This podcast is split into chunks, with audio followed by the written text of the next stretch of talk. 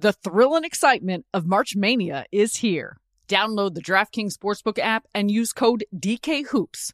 New customers can bet 5 bucks to get $150 instantly in bonus bets only at DraftKings Sportsbook with code DKHOOPS. The crown is yours. Gambling problem? Call 1 800 Gambler. Or in West Virginia, visit www.1800Gambler.net. In New York, call 877 8 HOPE NY or text HOPE NY 467 369. In Connecticut, help is available for problem gambling. Call 888 789 7777 or visit ccpg.org. Please play responsibly. On behalf of Boot Hill Casino and Resort in Kansas, 21 plus age varies by jurisdiction, void in Ontario. Bonus bets expire 168 hours after issuance. See DKNG com slash bball for eligibility and deposit restrictions, terms, and responsible gaming resources. Infiniti presents a new chapter in luxury, the premiere of the all-new 2025 Infiniti QX80, live March 20th from the edge at Hudson Yards in New York City, featuring a performance by Jon Batiste. The all-new 2025 Infiniti QX80 is an SUV designed to help every passenger feel just right. Be the first to see it March 20th at 7 p.m. Eastern, only on iHeartRadio's YouTube channel. Save the date at new-QX80.com. Don't miss it. 2025 QX80 coming this summer. Hi, it's Gabby Reece, and this podcast is powered by Laird Superfood. It was created in our kitchen by my husband, big wave surfer Laird Hamilton, and it all started with a simple idea. What began as Laird's secret for long lasting energy on the waves is now Laird Superfood, offering a full range of delicious plant based creamers, coffee, greens, and more. Visit lairdsuperfood.com and use the code GABBY2024 and save 20% on your first order. Welcome to NBA Finals File with Robert Horry and Jabari Davis. I'm Robert Horry, the seven-time NBA champ, and I'm happy to be here with Jabari. I, I got to be honest with you, it still blows my mind. You know, growing up an NBA fan in the greater Los Angeles era, during the Showtime era, you know, to be exact, you know, I've had a charmed existence. And now, look, I'm covering, you know, I covered the league for a decade. I had stops at USA Today, Basketball Insiders, and whatnot. And now I'm talking to Robert freaking Horry about the finals. I got to be honest with you, life is pretty good. Uh, life is great for me, man. To be here with you, Jabari, I've seen you across the years, and to interact with you now, to be doing this podcast with you is going to be fantastic. To rehash all the great NBA finals, uh, I think I was a part of a couple of them, but we'll see.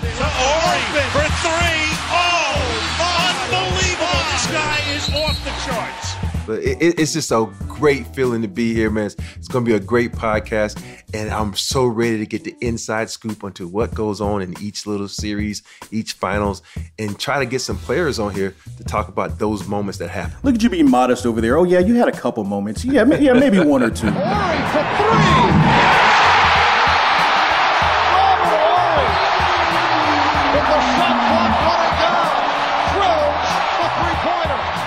To Rob's point, each week we'll be deep diving into one of the greatest NBA final series of all time, and we'll examine the moments and storylines that made NBA history. Up for the layup. Oh, blocked by James. LeBron James with the rejection. First series that we'll be discussing will be the 2013 NBA Finals, which featured the Big Three Miami Heat versus a Spurs team that was starting to transition basically from their Tim, Tony, and Manu era. Yeah, you know what? The Big Three, the new Big Three versus the old Big Three. The Big Three is San Antonio, who had Manu Ginobili coming off the bench. This series was incredible, man. It went back and forth, and I can't wait to get into it and talk about the good, the bad, and the ugly. So we have the Miami Heat. Uh, the previous year, they beat the Thunder, you know, obviously to win the title. We have a celebration tonight. Congratulations to the NBA champion Miami Heat. This season, they went 66 and 16, uh, and they finished first in the Southeast Division. Rob, this team took a trip to the Great Wall of China ahead of the season, and Coach Spoelstra he spoke directly to the team building that came as a result of that trip. The most beneficial thing is taking a trip like this as a team halfway across the world, experiencing a new culture, spending so much time around each other, away from the basketball court, experiencing new things together, sightseeing together. That helps team bonding and building. I think some of these experiences we'll remember for the rest of our lives. Even coming off a title the previous season, can you speak to what a team trip or event or things of that nature can do to, you know, for a squad in terms of camaraderie? Well, the camaraderie comes together because you get a time to talk to each other. And people don't understand that's more important than, you know, sometimes playing together because you can get on the same page when you're sitting there having a conversation with her. I think uh, I think it's what a 13 hour, 16 hour flight to China. So you have a lot of time to interact with one another. And so you're sitting there and you say, yo, man, this is what I like to do because a lot of times coaches put players in situations because they think that's best for a player. When a player like, no, nah, I really don't like that, but sometimes they don't, you know, speak up on it. And think about it. You sitting there with Dwyane Wade, LeBron James, Tony Parker, Manu Ginobili, Tim Duncan. Hey, I like to come off a screen this way. You know, when I drive right, I'm looking for you to do this when I go left. You know, so, so many different aspects of the game that people don't think about because you got to know what one side of the game, just like you know the other side of the game. And when you're able to talk about it and come together, you can become one and win a championship. This was also a season where they had a four and seven stretch, you know, before going into what was a historic franchise run. The winning streak survives the Philadelphia 76ers. 20 wins in a row for Miami. I'm interested from the player's perspective, you know, it, from inside the locker room because you see it on social media. You see nerds like me, you know, we're going nuts and going crazy. you know, you know, the, the sky is falling. You know, anytime a super team has a has a rough stretch. What's the tone with the team during these types of stretches? I'm wondering, do players actually feel that level of scrutiny? Oh, players feel the scrutiny because you have expectations, and when you have a huge expectation, because as a player you know going into a season, you look around that locker room, you're like, okay, we got a championship quality team. Or you can look around the locker room like, man, we can add another piece and we might have a championship quality team.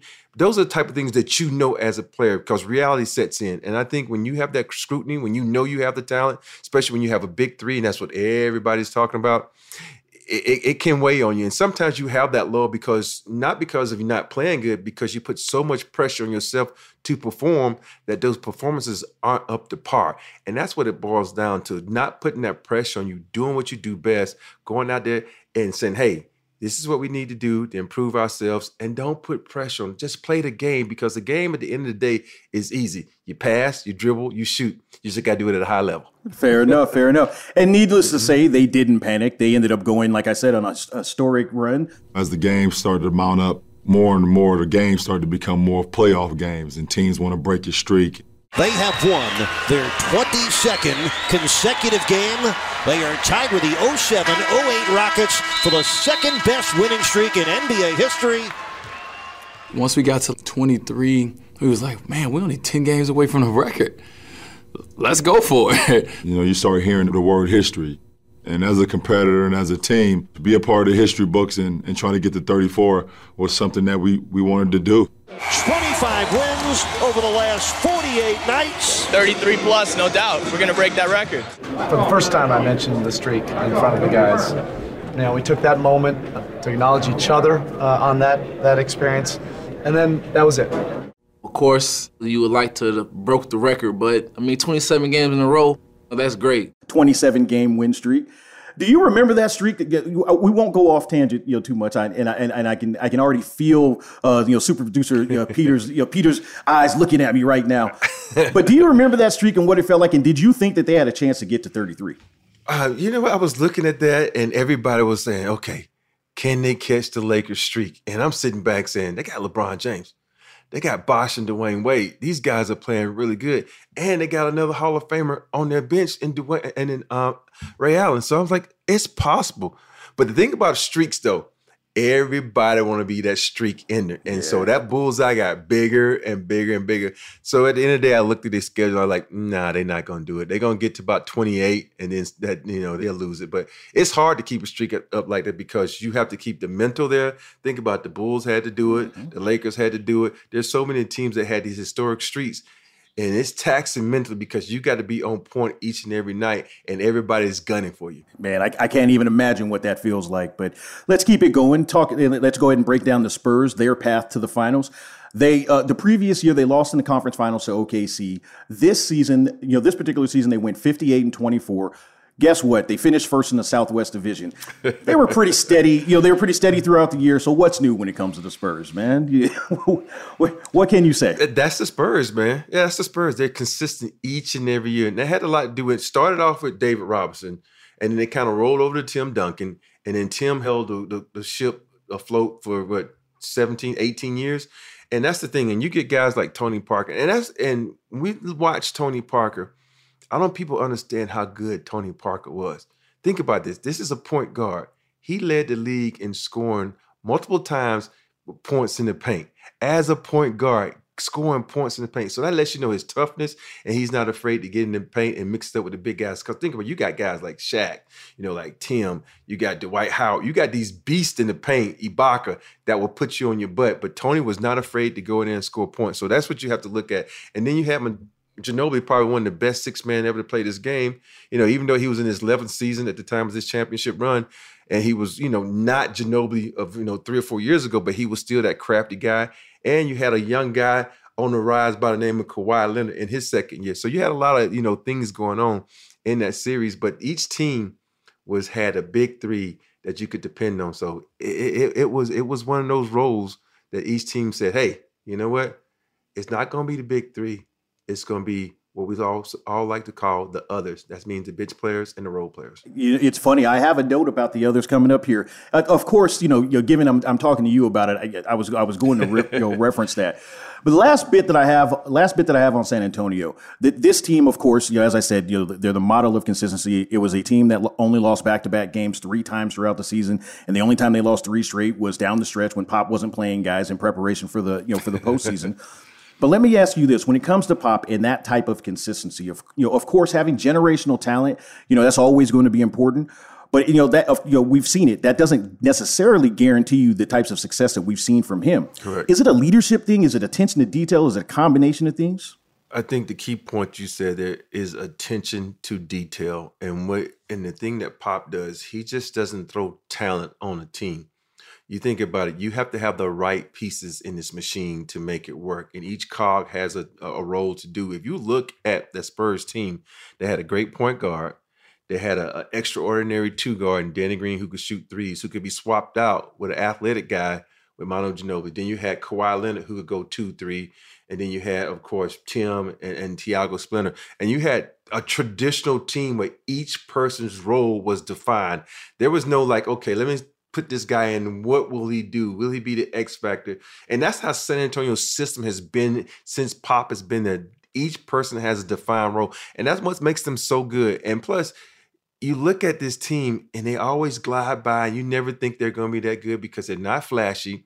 They don't have anybody who's going to come out and you know do crazy dunks on people, you know. But next thing you know, you look at the stat sheets and you look at the the winnings they right there every time because they do thing on a consistent basis and they have the right pieces that fit and pop manages everything to a perfection. Rob you know i can't I, you know i can't avoid the question you played for pop you played for rudy t you played for you know phil jackson and now of course there's you know different ways you know to the mountaintop but how you know, can you can you speak to the different you know their different approaches? You know it, this is amazing. Um, when you're an upper echelon coach and you win in championships, you pretty much have the same philosophy. And Pop, mm. Phil, and Rudy, they all emphasize defense. They all emphasize working together as a team. You know, you're gonna have the guys on the team of the big dogs, but he makes sure those big dogs understand that the little dogs are just as important. You and everybody's the same because if if everybody's on one page, we're gonna win a championship. And Papa was great about putting the pieces together, um, making sure you can massage the egos the right way because we know all us athletes, we have egos. We all think we're the best thing to ever step on the court. But Naturally. you got to understand though, there is our people that they're teammates of yours that are a little bit better at doing this and you're a little bit better at doing things that they aren't doing. So I think Pop was great at, at adding pieces at the right time, you know, understanding, okay, Tony, you need a backup. You know, Manu Ginobili, you need to come off the bench. Tim, you know, we don't need to go to you as much until we have the mismatch and advantages. And Pop always understood the intricacies of the game and how to manipulate it and make it work in his favor. That's really amazing, it, it, and it's funny. It's not that I expected them to have completely opposing, you know, styles, but you know, I, I guess it makes sense. You know, you're you're, mm-hmm. you're only going to be successful at this level, you know, like if there are certain commonalities, and the, the, all hands on deck, you know, mindset. I can I can certainly appreciate from Pop and, and from championship level coaches. All right, on that note, I, I don't mean to cut you, but let's go ahead and take a quick break right there. But when we come back, let's jump into the series. Yes, the series. I'm ready for this. The thrill and excitement of March Mania is here, and DraftKings Sportsbook, one of America's top-rated sportsbook apps, is giving new customers a shot to turn 5 bucks into $150 instantly in bonus bets with any college basketball bet. Download the DraftKings Sportsbook app and use code DKHOOPS.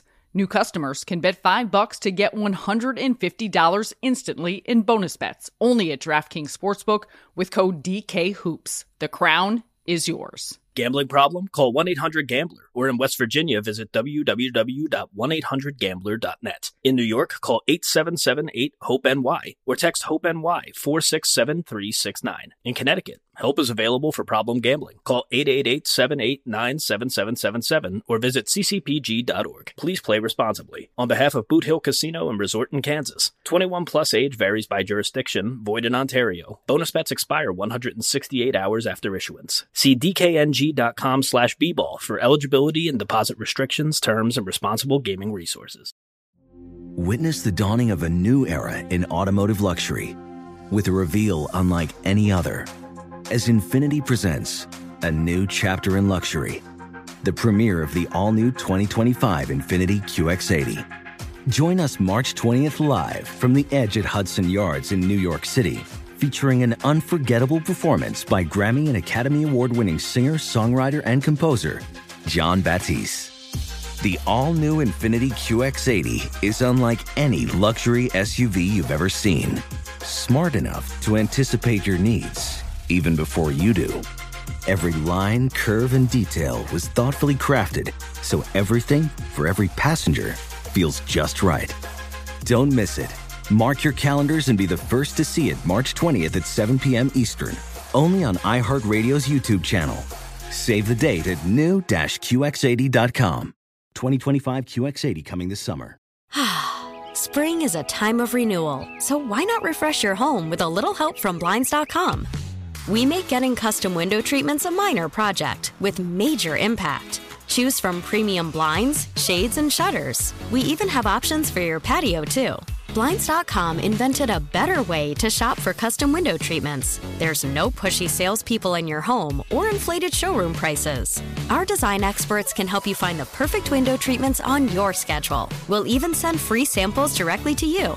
Plus, we can handle the measuring and installation for you. Unlimited window treatments installed for just one low cost. And with Blinds.com, you'll always get transparent pricing, no hidden fees. Our free shipping and 100% satisfaction guarantee can put the spring back into your step and into your home, too. Shop Blinds.com right now and save 40% site wide. Get 40% off for a limited time at Blinds.com. Blinds.com. Rules and restrictions may apply.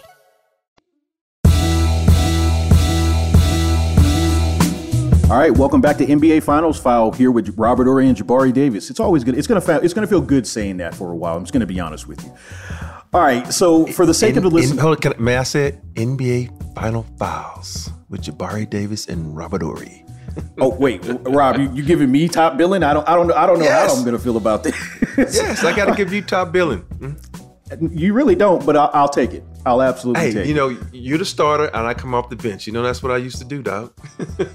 no, no, I, I, I appreciate the sentiment. Now, for the for the sake of the listeners, I'll quickly run through the path that each team took to, to get to the finals.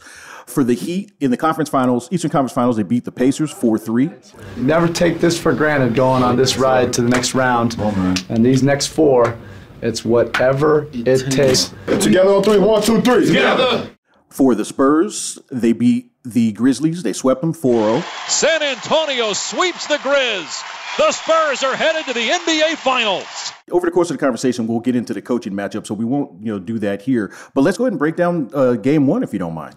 Sure, you know, game one was one of those you know, filler games. When you have two teams like this that have the big three, as we mentioned, they usually come out and try to fill each other out. So it's usually a, a low scoring game. And and they came out, you know, testing each other, seeing how you're gonna play defensively. And that's what good teams do. You know, you, we don't come out with our best plays right off the bat because we save a little bit because think about it, it's gonna be a long series. It's not just one game and then we move on to the next team. It's going to be a seven game series. So you have to, you know, hide some things that are not working, uh, or you try to find out what, you know, who's playing well. And that's what this series is going to boil down to: who's playing well and who's not. Yeah, and, and when you look at the action for Game One, you know, it was like, you know, to your point, it was an absolute defensive battle throughout. You know, especially down the stretch, which we'll get to. You know, Duncan in particular, he got off to a slow offensive start, but he winds up grinding out, you know, twenty and fourteen. You get it into Duncan. That's an easy layup. Duncan has scored eight of the last 10 for San Antonio. LeBron, you know, comes through with his second straight finals triple double. James back to Wade. Wade with the finish. Well, that's not a bad way to start for the Heat. You know, Kawhi, you know, as you mentioned earlier, he wasn't necessarily the star of the team at this at this point. They were still transitioning. He puts up a meager 10 and 10, but he clearly impacts the game in multiple ways. And to the point that you were just, you know, speaking on, can you talk about the difference between facing a team over the course of a regular season as opposed to matching up in a series like this one when, you know, attention to detail is seemingly higher? Yeah, the good teams know who they're going to be preparing for in the finals or during the, you know the playoffs because you hold back plays, you don't play a certain defense. You might try it like in the first quarter of the first game and say, okay, if we run into this team again, we're going to try this matchup. Oh, it worked. So we're going to move it and you save it. That way the team won't prepare for it uh, when they get ready for the series. And I think that's what Pop loved to do. He had he had a bunch of plays that he only ran in the playoffs. He'll try them like once or twice, you know, during the regular season. But I know this from playing for Pop, so I knew this part. But when you got guys like Kawhi that are X factors, you know, Kawhi's only in his second year and people still trying to figure him out. He was a heck of a defensive player, and he was loved to match up with LeBron, loved to match up with Dwyane Wade because he was trying to make his name at this point in time as being a two way player, as a term they like to use. So it, it, was it was a it was a great matchup in the first game. You know, LeBron trying to figure out how to go up against um, crafty Manu Ginobili and, it, and Ray Allen coming off the bench. It was if you think about this, this game had a lot of future Hall of Famers. All right, so I'm not trying to get you in trouble with Pop, so you know, feel free to say you know, next question if you know if you don't necessarily want to answer this. But I always felt from the outside looking in that there was pretty much you know strategy and gamesmanship going on over the course of the regular season and all throughout with him in terms of how he pretty much you know selected. Okay, I'm not gonna uh, I'm not gonna run a, a, a, lot of sets you know in, in big matchups and guys that we might potentially see in the postseason, especially in the finals, and even even as far as sitting certain players uh, you know in, in in big matchups. Was that part of it? Or was it really just a matter of Pop's going to do what Pop does? Hey, it's not checkers, it's chess when it comes to Pop. You know, he's going to try to play the mind game, like I said. He's going to do different things and throw different matchups out there. You know, you got guys like, you know, Tiago Splitter who said, oh, we're going to use a brute force in there, and then we're going to put Tim at the four. We're going to go big, and they can go small. That's the great thing about Pop. When he had his lineups as he wanted them, he can go big, he can go small, he can do whatever he needed to do. Because if you think about the history of him, he had pieces he could rotate one, two, two, three, three, four, four, five. He could just move guys over to make space for other guys, and, and that's how he is. He he he'll put a play in, run it, and not he might not that play will work, and he might not run that play again until the end of the game because he's like, oh, it, it worked to perfection like that. Let's save it. Even though he could score on it again and again during the course of a game, mm-hmm. he will hold it nice. because just in case we need a play down the stretch where it's a guaranteed bucket we'll hold it to then. Like you said, chestnut checkers, and I can certainly appreciate that. All right, Rob. So there's 2.15 left in the game. The Spurs are up four at this point. Everyone's locked in and almost overplaying on anyone cutting. Duncan flashes across the lane and essentially creates the space for a cross court pass where Manu winds up finding Danny on the wing and Danny hits a huge three to put them up seven. Is that a play that Pop sets up that way? Is it is it more is it a read and react type situation? Because it, it absolutely worked to perfection when you look back at this play, and if I can remember correctly, I think this play is called dive roll. As one of Pop's favorite plays he likes to run, where Tim sets the pick and roll and you dive. And the purpose of Tim diving is to try to draw that defense in. And if you watch the play, you had an over the top pass by Manu, and Manu is an excellent passer. But when Mike Miller bites on that, Danny Green sees this and moves into the line of sight for Manu. Ginobili to Danny Green. That's a three. It's good. Danny Green from downtown. His fourth three pointer of the game. And this equals the largest lead for San Antonio. And Manu rips it across court to take that pass from Manu for three. And that's one of Pop's favorite plays because what are you going to do? Give Tim the over the top or are you going to give up the three? And Mike Miller had to make a choice there, and he chose wrong. I mean, I you know, especially with with, with the way basketball was played at that at that point, you know, with the focus, I can see. Especially you got Tim Duncan rolling as hard as he was. I understand making that adjustment, but you know, it, it came back to bite him in the behind. Yeah, you know, you think about it. Tim was already one of the you know, up in years, and everybody think is does he still have it? Apparently, he does because he was taking them to the hole. Had twenty points. Him and TP were going to work. TP had twenty one, and for Danny Green to sit back, I think he set a record in this series for the number of threes he made. But he was shooting extremely well in that first game, and he knocked down that three to uh, put us, you know, kind of cement a moment where, hey, you know what, we're gonna be up and we're gonna win this series you're exactly right about him setting that record. I had that, you know, noted later on. You know, at, at the time, it, you know, he set it for 25. Steph eventually, of course, came and cracked it later on with 28. Yeah. But it, you know, which is to be expected. But you know, shout out to Danny Green for that. Mm-hmm. Danny Green was one of those sharpshooters that you know you, you, didn't talk about for a while until you're like, wow, did he just knock down three threes on us? We got to cover mm-hmm. him. He was that quiet assassin from three.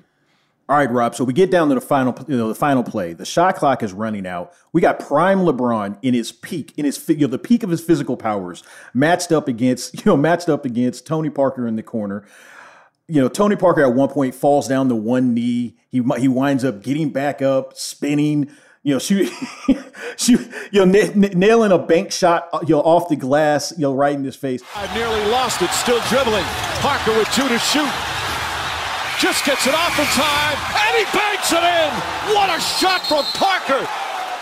Gets off his feet and puts San Antonio up four. Now they'll review it to make sure that Parker got it off before the shot clock expired. It was a crazy play. Uh, I thought I lost the ball like three, four times and uh, didn't work out like I wanted to. But you know, at the end, I was just trying to get a shot up, and um, felt good when it left my hand, and uh, I was happy it went in. Let me ask you this: in that moment, if you're the Spurs, how are you feeling? You you know you went into Miami, you stole Game One in great fashion in that manner.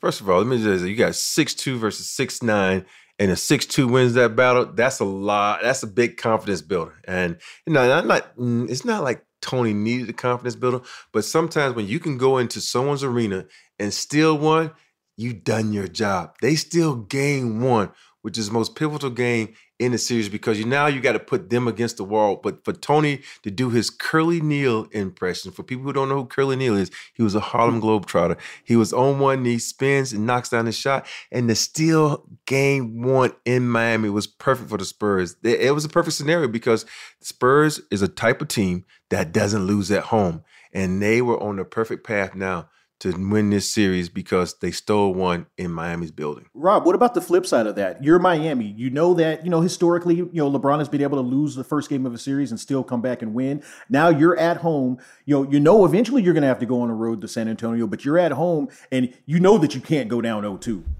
Well, uh, it's pretty clear. Uh, there are plays to be made, um, and our offensive inefficiency really going down the stretch. Uh, most of the fourth quarter, uh, probably hurt us more than anything.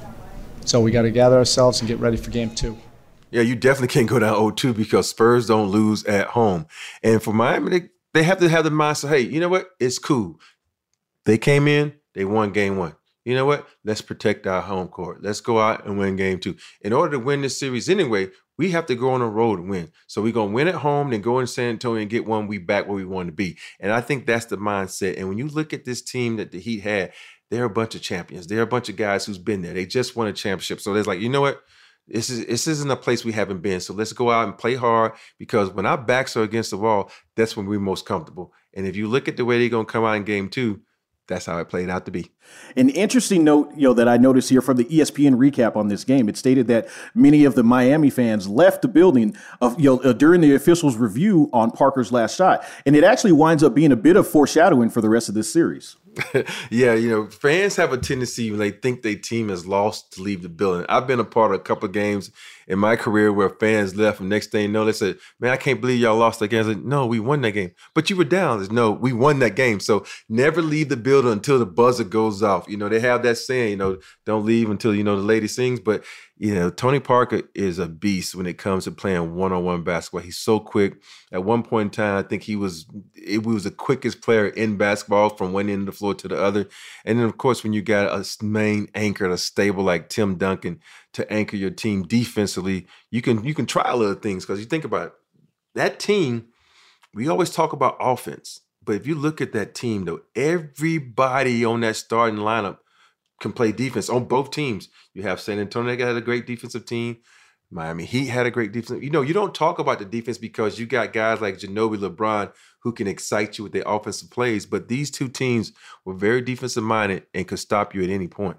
Yeah, to that point, uh, if I'm not mistaken, the Spurs were third overall in defensive efficiency on the year. Uh, the Heat, you know, to that point again, you know, they were seventh in defensive efficiency. So I guess coming in, we absolutely should have known it was going to be this type of battle, and and game one absolutely did not disappoint. Yeah, because sometimes you're going to have these games where guys that play defense. You might have another game later, like I thought this was a defensive team. Um, they came out scoring. I thought the team could stop them, but they let them score. Hey, that's the great thing about NBA basketball each and every night is something different. And you watch these teams and, and you watch them play, watch them play hard, and they figuring each other out. Because every, like I said, every game, there's gonna be some moments where you go, ah, I can do use this against them in the next game. And that's what great teams do and great coaches can figure it out. Because I don't know if you ever watch coaches on the sideline and they'll reach back behind the bench and tell their assistant coaches something. Mm-hmm. That's them saying, mark that play down for uh, us to use it later. nice, nice. Okay, I, mm-hmm. I, I have seen that take place, and I always kind of mm-hmm. wondered, you know, what the exchange was. But okay, that's good to know. That is good yeah, to know. It's either that or mark that play down to show, hey, we need to stop this defense because they just killed us on this play. Or you can say, we're gonna mark this down because he messed up on this play, and we need to show him that he keep doing this, and we need to find a way to solve that problem. All a part of the strategy. Okay. Mm-hmm. Nothing's difficult. Everything's challenge. Through adversity. Through last minute. Through last second. Through last minute. We fight. We fight. We fight. We fight. We fight. We fight. Let's go. Game two, to the point that you were just making, LeBron and you know and Bosh and Haslem to a lesser extent, you know, they did a really good job of you know sort of building a wall defensively, you know, making Tim's life at least difficult. Uh, the guards basically did the same on Tony. Uh, Duncan and Parker, they wound up combining eight for 27 from the floor, while Danny Green was actually the one that led the Spurs in scoring. Right wing three. Danny Green has hit three threes. And we're gonna, you know, I feel like we're gonna talk about Danny Green a lot this, you know, throughout this series. Yes. But he went five for he went five for five from deep in, in this game. Yeah, you know, Danny Green came out shooting the ball extremely well, and that's what makes the game really easy for guys like Tim Duncan and Tony Parker because it stretches the floor. But in this case, you know, Tim and Tony, like you said, they didn't have the stellar game as they had in game one. Game one combined for 41 points. Game two, they only had what uh, 21 points together. So it, it's hard to to try to keep that level in the playoffs because you got the other team saying, okay, what hurt us last game? Tony Parker, Tim Duncan. So they kind of shut that down. And this series really just boils down to, to what big three plays the best consistently throughout games. Because if you can get around that, is if the big three can get around the 20 point mark, they usually win the game. I mean, I said get around the 20 point point. I mean, each player gets around the 20 point mark, not as a whole. So I messed that up. Sorry. no, no, no worries. I, I knew what you meant, but for, you know, for the benefit of the listeners, I appreciate yeah. that clarification. And and in this game, you know, looking at some of the notes again, you know, Kawhi's matched up directly with LeBron. I actually watched all of this game throughout, not just you know, not just the clips and highlights. You know, he's he's matched up directly with LeBron a lot. You know, and it's crazy to think that like he did a. I, I personally think he did a fantastic job, even though LeBron still managed manages to impact the game in every facet. Fans raise their noise. Chalmers screen by James LeBron to the basket layup. Good! James on the drive. You know, he, had, he had 17 points, you know, eight rebounds, seven assists, three steals, three blocks. I just wanted to try to make some plays to try to help our team. Uh, I was the last line of defense, and, and you know, just being on both sides of the floor, being able to make an impact is what it's all about. Off to San Antonio for Game Three, one-one. Can you talk to like you, basically what is it like when you're facing greatness like that? First thing you're to this one word you're to learn. Help. you got to ask for help. You can't be afraid to ask for help too because there are great defensive players, but when I'm trying to go out and play a great offensive player, I'm to need help because I got to force them to a point where I'm to have to need help. And the thing about the San Antonio Spurs, they have always been a great a great help defensive team because you have someone like Tim Duncan who could come over, wall it off, a block a shot. You got guys like Manu Ginobili, and and and we we know we talk about Kawhi, but Danny Green was an exceptional player too on the defensive end. So they had a lot of guys that could switch, that could help, that could rotate. And so this Spurs team, that's what they lived on. They, they lived on rotating. But when, when you get into a rotation situation like that, it's going to be up to the others, as we mentioned earlier, to knock down shots. And I think Ray Allen had 13. James will drive it inside off to the left wing. It's Allen for three. Wide open three. Count it, Allen from downtown. You know, when you got him can come off the bench and give you points, and you got Mike Miller, who was key to knock down threes, stretching the floor. He had nine points. Stolen by James. Miller ahead. Here it goes. So when you got those others, those guys coming off the bench to stretch the floor, it makes it hard defensively for the other team. Rob, it's almost like we've been doing this together for years, and this isn't our very first episode because this is that's exactly where I was going with it. I want to talk a little bit about the others. So this is the thing when it when it comes to the all time greats, or or even you know the the greats, right? I, I almost feel like you can you can chalk them up for whatever about whatever their averages are, make, you know maybe a little bit more. But I I personally feel, especially in the finals, oftentimes it's the others working around the fringes that make the difference. So to your point, you, you know, you know Danny Green he plays a pivotal role for the you know, for the Spurs in this series throughout this series. Ray Allen, you know, like you know, exactly, he went three for five for deep in this game, and that was on the heels of three for four for deep you know in game one. But Mario Chalmers, he actually led the Heat in scoring you know for this game, and he was pivotal with huge buckets in the second half. Chalmers into the lane, push shot, got it unfouled, and Rio to the line for another and one. Green gets a screen from Splitter, now finds Tiago inside, and he had it knocked away by Miller. Chalmers across the line to James. Can you speak to that in particular? You know, the way that the other players actually impact a big series like this. I think when each player, when I look at Mario Chalmers, I think he took pride in the way he played because he's going up against one of the best point guards to play this game in Tony Parker. And every guy wants to be noticed. And what better way to notice, be noticed, and then on the biggest stage, the NBA Finals. And if you watch how Chalmers played Tony, he played him tough defensively. But hey, like I said earlier, offense sometimes beats better defense. And then on the flip side of that, Chalmers was like he didn't back down. He went at Tony too. You know, in that game he had 19 points. He was being aggressive. He was knocking down shots, and that's what it has to be. You can't. You can have no fear. You know, a lot of people says have no fear when in the NBA Finals, and you know you got a matchup that you can exploit. You can't sit back and say, okay, I'm gonna let the moment come to me. Sometimes you got to go out and take that moment. And Mario Chalmers was a guy in this series. Every time he had a moment, he took it. I definitely appreciate someone stepping up big in the moment. All right, time for another break as things are heating up in this series. And when we come back, we'll dive into games three and four. The thrill and excitement of March Mania is here, and DraftKings Sportsbook, one of America's top-rated sportsbook apps, is giving new customers a shot to turn 5 bucks into $150 instantly in bonus bets with any college basketball bet. Download the DraftKings Sportsbook app and use code DKHOOPS. New customers can bet 5 bucks to get $150 instantly in bonus bets only at DraftKings Sportsbook with code DKHOOPS. The crown is yours. Gambling problem? Call 1 800 Gambler. Or in West Virginia, visit www.1800Gambler.net. In New York, call 877 8 HOPE NY or text HOPE NY 467 369. In Connecticut, help is available for problem gambling. Call 888 789 7777 or visit ccpg.org. Please play responsibly. On behalf of Boot Hill Casino and Resort in Kansas, 21 plus age varies by jurisdiction, void in Ontario. Bonus bets expire 168 hours after issuance. See DKNG.com slash B-ball for eligibility and deposit restrictions, terms, and responsible gaming resources. Witness the dawning of a new era in automotive luxury with a reveal unlike any other as Infiniti presents a new chapter in luxury, the premiere of the all-new 2025 Infiniti QX80. Join us March 20th live from the edge at Hudson Yards in New York City featuring an unforgettable performance by Grammy and Academy Award winning singer, songwriter, and composer, Jon Batiste. The all new Infiniti QX80 is unlike any luxury SUV you've ever seen. Smart enough to anticipate your needs, even before you do. Every line, curve, and detail was thoughtfully crafted so everything for every passenger feels just right. Don't miss it. Mark your calendars and be the first to see it March 20th at 7 p.m. Eastern, only on iHeartRadio's YouTube channel. Save the date at new-QX80.com. 2025 QX80 coming this summer. Oh, it's such a clutch pickup, Dave. I know, right? I was worried we'd bring back the same team. Oh, no, I meant those blackout motorized shades. MVP of the room. Blinds.com made it crazy affordable to replace our old blinds. Hard to install? No, it's easy. Even you could do it.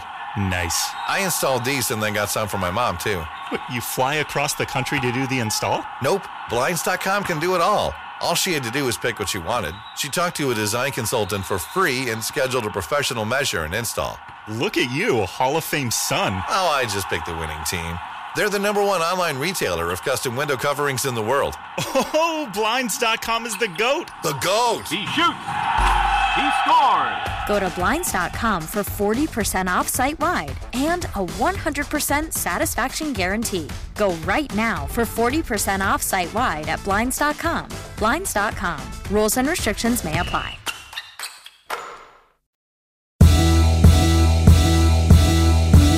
How important is this game? 35 times in NBA history, the finals have been tied at a game apiece.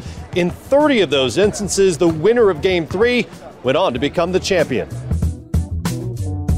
All right, let's go ahead and get into game three, which was, you know, a finals blowout. You don't see that all that often. You, know, you used to see it back in the day, you know, you, you in, in, thinking about like, you know, the Lakers back in the day with the Boston Massacre and whatnot. Yeah. But you don't see too many, you know, actual, like, legitimate bona fide blowouts. This was a 113 77 Spurs win, you know, in their first game back in San Antonio. And you know what? I, eh, I spoke about him earlier. We're going to talk about him here now. Danny Green actually leads the team in scoring once again. He made, he had 27 points. He made a record seven threes. He was was seven for nine. And meanwhile, the team was 16 for 32 you know what you're going to get once again, like out, out of Duncan. You at least you expect you know, you, to, you know to know what you're going to get. You know what you're pretty much going to get out of you know like out of Tim and you know and Manu you know, like if he gets it going. But w- what does it mean when a guy like Danny Green is is hitting like this? Danny Green was phenomenal. Um, when you got a guy that can shoot threes at a clip like he can, it helps the team out greatly. And when you got a guy like Tony, who only had, I think, six points in this game, and Tim only had 12, when you got Danny Green, who I know from playing for Pop, probably didn't get that many plays ran for him, but he's able to knock down shots like this and do his thing is incredible. So when you got guys that can come out and play hard and make it easier for the big three, like Danny Green. And let's not forget about Gary Neal because he had 24 points in that game also. Mm-hmm. Neal tries it again, pucks it in. Gary Neal putting on a show. So when you got guys like that that are able to score at a clip, it makes it easier for the bigs. The first half of this game was relatively close. It was 50 it was 50 to 44 at the half. But the Spurs just poured it on in the second half. They out, they actually outscored Miami 63 to 33 in the second. LeBron and D Wade, you know, they combined to go 18 for 46 from the floor. You know, outside of Mike Miller, who went five for five from deep, nobody else even reached double digits. Yeah, it was it was difficult game for uh, the Heat. Think about it. Mario Chalmers, who we've been talking about in previous games, played well, zero points. Udonis Haslem, zero points. And so we always talk about the others. When those others don't put any points on the boards, it's kind of difficult for you to win. And with LeBron only scoring 15, it's really going to be difficult. The Spurs wind up, you know, dominating the rebound battle, 52 to 36, and they, you know, and they, you know, they tied on 29 assists to go with it. Let me talk. Let's talk about Pop. You talk, you played for him. You know, we have to take advantage of this. You know, I mentioned that. I mentioned that 63, you know, 63 to 33 run a moment ago. Do you feel like it's it was just a matter of adjustments for Pop, or is there you know anything to the idea that sometimes a, t- a team will just get hot and you know the other team either doesn't match the intensity or simply can't get it going? I, I think when uh, watching this game, San Antonio plays so well at home. Their fans are fantastic, and when you get home for that first game of the finals, the energy is so electric that it pushes you through a lot of moments. It gives you that that that that ultimate high and that ultimate adrenaline that you can like do things that you don't normally do. And you look at this game, Danny Green 27, Gary Neal 24, Kawhi 14. These guys, we ain't gonna talk about the big three for Spurs. These guys stepped up big because they're in their first finals in front of their home crowd. So that had a lot to do with it. And it, it, it's not just you know you know the fact that the Heat didn't play that well and then guard that well it's a little bit of everything, but the most part was it comes down to home cooking in this game for me, in my eyes. You know, Pop made the adjustments, but the fans with the energy and the emotions that the players had took them over the top. Speaking of home cooking, you personally can relate to Danny Green. At least I feel you can. You know, Danny goes off. Danny goes off in this game. Yet, you know, you know, as we mentioned it a couple times, he went seven for nine for deep. Wade way off. Missed by about a foot.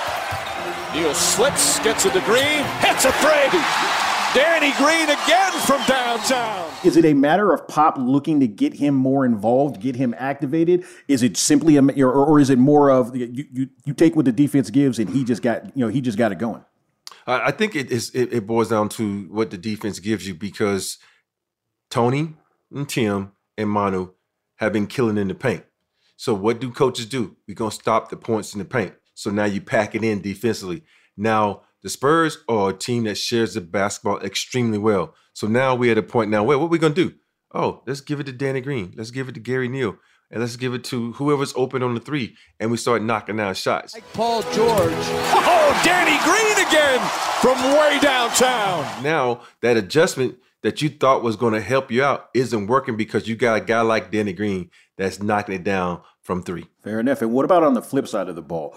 Because I want to talk about Pop's defensive schemes in particular. What is it about them? and, and, and, the reason why I say it, and I mean no offense, but I'm going to go ahead and say it. I've always looked, I've, I've looked at, at, at, Spurs rosters and said, how the hell do they defend like that? How are they doing? how are they doing it? Is it an attention to detail deal? Is it you know commanding you know accountability from everybody? You know, what is it about Pop's defensive schemes? It goes down to Pop when he drafts. He drafts guys who can play both ends of the floor. You think about it. Tony wasn't a great defender, but he had the quickness to play defense. And he, someone comes, hey, you got to play defense in order to play. You pay attention to details, and that's what these guys do on the defensive end. You know, and shoot around, it's all about defense. It's never about what we're going to do offensive. We're going to run this set, we're going to run that set. If it works, so be. If it doesn't, we move on to another set. And let me just say this about the Spurs: the Spurs, the team is a very intelligent team. They pay attention to detail, like I said, and with the Spurs they always say we're gonna put a foot in the paint, hustle out to the guy, run him off the three because we have one of the best shot blockers ever played this game in Tim Duncan. So if we run him off the three, we're gonna funnel him into team into Tim. So that's how that defense works there. They they want to play defense. They're not saving it for the offensive end. They saving the offensive end for the defensive end. So that's how that team works. They played very very well for 48 minutes, and we only played well for pockets of of the game. And um, you know you can't beat a team this good playing that way. They got everything that they wanted, and uh, that's going to result in a loss. So we got to regroup and get ready for game four. Let's go ahead and transition to game four. The game, you know, it, it's a game of runs, you know, and shout out to, you know, shout out to the, you know, the living legend Stu Lantz, who always says that, you know, it's a game of runs. Yes. So the Spurs started off, you know, they went up 10, you know, then they were down 10. Then, you know, Boris Diaw, you know, again, one of the others that we speak, that we've spoken of so many times, you know, he helped spark an 11 2 run to end the first half. Can you speak to, you know, what that, you know, what that does for a team when a guy like Boris Diaw is the one that's doing it? It's, it's, it's weird that we haven't mentioned Boris Diaw for the first three games, and now all of a sudden, this guy comes out of nowhere and, and comes out and plays extremely well. Finds some room. Shot blocked by Leonard. Spurs can hold it for the final shot. Diaw's going to go in for the layup, and the game is tied.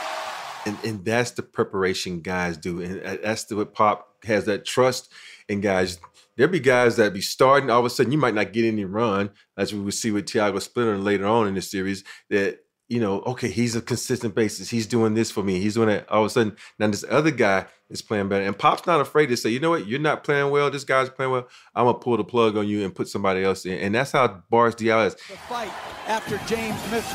Duncan, nice feed to Diaw. You think about it, he had great years in Phoenix, you know, doing wonderful things for them in the playoffs, and now he's with the with the Spurs. And he came up big because big time players show up in big time moments. And what's better to bring the big time out of than go up against a big time player in LeBron, who he had to guard in this series at certain points. Yeah, it's it's funny. You know, you, you go back, you think back. There, were, you know, there were periods that you know. I think it was from from this series where Boris was referred to as the LeBron stopper. Diaw now on James. Can, you know, for, just for just for perspective, can you describe Boris Diaw in his game? Just just for folks that you know didn't necessarily watch him. Well, it, Boris Diaw is is a, is a mixture of a couple players. He's like a, a point guard in a power forward's body. Um, he has good ball handling skills, but not great ball handling skills where you can steal it from him. But he's a very very smart player. He knows how to use his body. Uh, imagine a Charles Barkley you know, mm. on a mm. smaller level. You know, that's how Boris Diaw is, I mean, he plays smart like Charles. He knows how to use his body. But Bosh Diaw, you know, it's weird that we sit here calling him a, a, a LeBron stopper when LeBron had 33 points in game four. it's, it's it's crazy. It's it, like it, I'll, I'll, be honest with you. Insert whatever player's name and stopper. It probably never really was the case. You know, if we're yeah. being if we're being honest. Let me just say this: Someone ever said, "Hey, Robert is a blank blank stopper?" I'm like, dude, don't do that because once you say that, the guy's eyes light up and say, "I'm coming at you." So you know, if anybody ever says, "Hey," I'm a stopper. Don't do that. I'm like negate that right now. Don't set you up for failure. I understand. Mm-mm. I can pre- I appreciate it. All right, so let's go ahead and let's go ahead and transition to Miami side of things because this was absolutely a must-win game for Miami. If you go to look, if you go down three one, if you go down three one against the Spurs, you know, like you know, in, in San Antonio, you can pretty much say good night. But you know, for me, it, it appeared to be that you know Miami's defensive intensity. It seemed like that was the difference in the second half. Green cross court to Ginobili, intercepted oh. by Wade. Uh, you know, the big three. They kind of reminded themselves that they're the big three. You know, LeBron was aggressive from the outset. You know, he, you know, this was actually the first game where he broke twenty plus points. You know, in the series. You know, Wade was also fantastic throughout. He had 32, six, yeah, six steals, six boards, four assists, and particularly helped you know kind of seal the deal in the fourth. But I want to talk about Chris Bosh in particular because Bosh he defended incredibly well and he produced 20 and 13 and two just and, and two blocks just kind of quietly. Parker spread floor. He'll whirl in with the right hand, rejected by Bosh. Can you speak to the I guess the sacrifice that it would that it took from a player with the skill and, and the ability of, of Chris Bosh to play that role and play it so well. Yeah, uh, you know, Chris Bosh, you know, uh, with 13, 12, and 12 in the, in the previous three games, and, and you look at this game. But I'm not even going to credit Chris Bosh. I'm going to credit, you know, Spoelstra for making a change. He started Mike Miller that game, which kind of opened the floor for Bosh to move to that five position. Now Bosh has more room to operate. You know, he goes out and has 20 points. It's it's weird that this dude has 20 points in the finals. And we're not talking about him because LeBron had 33, Dwyane Wade had 32. So Chris Bosh little 20 seems like nothing, but it was big for him to, you know, put Tim Duncan – make him play defensive because we know Tim is a great defender, but sometimes if you go at a defender who's also a, who is also a good offense, but it can kind of wear them down. And with Bosh on the scene now, being able to go at Tim Duncan, make some moves, knock down some shots, it created a, a lot of pressure on the Spurs defense. And so now offensively, you know, you look at them, 109 points, the most they've scored so far in this series. So it was it was it worked out great for the for the Heat, and I think you had to create a Spoelstra for re- recognizing that hey, I need to get and Bob putting in a shooter to spread the floor. And you know, uh, to you know, to that point, you know, maybe another adjustment that you know that, that I kind of saw trending through over the course of the series. Ray Allen plays the most minutes that he's played so far, you know, throughout the series with thirty, you know, just over thirty three. You know, he contributes fourteen points off the bench. And while the numbers don't jump off the page, can you speak to what his? It's crazy that we're, we're just kind of now, you know, talking about Ray Allen. Can you speak to what you know his presence, you know, you're being a bona fide weapon, you know, what that does to a team like Miami? Well, you think about it. Ray Allen is one of the greatest three point shooters that ever played this game.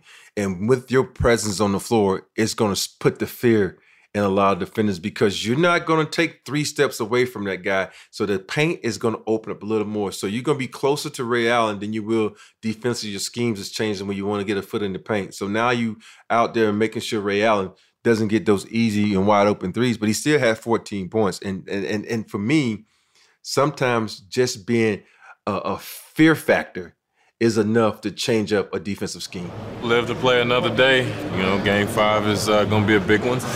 We have to do it again. Best of three, man. We got an opportunity to take a command lead on Sunday, and we gotta we gotta be ready for it. So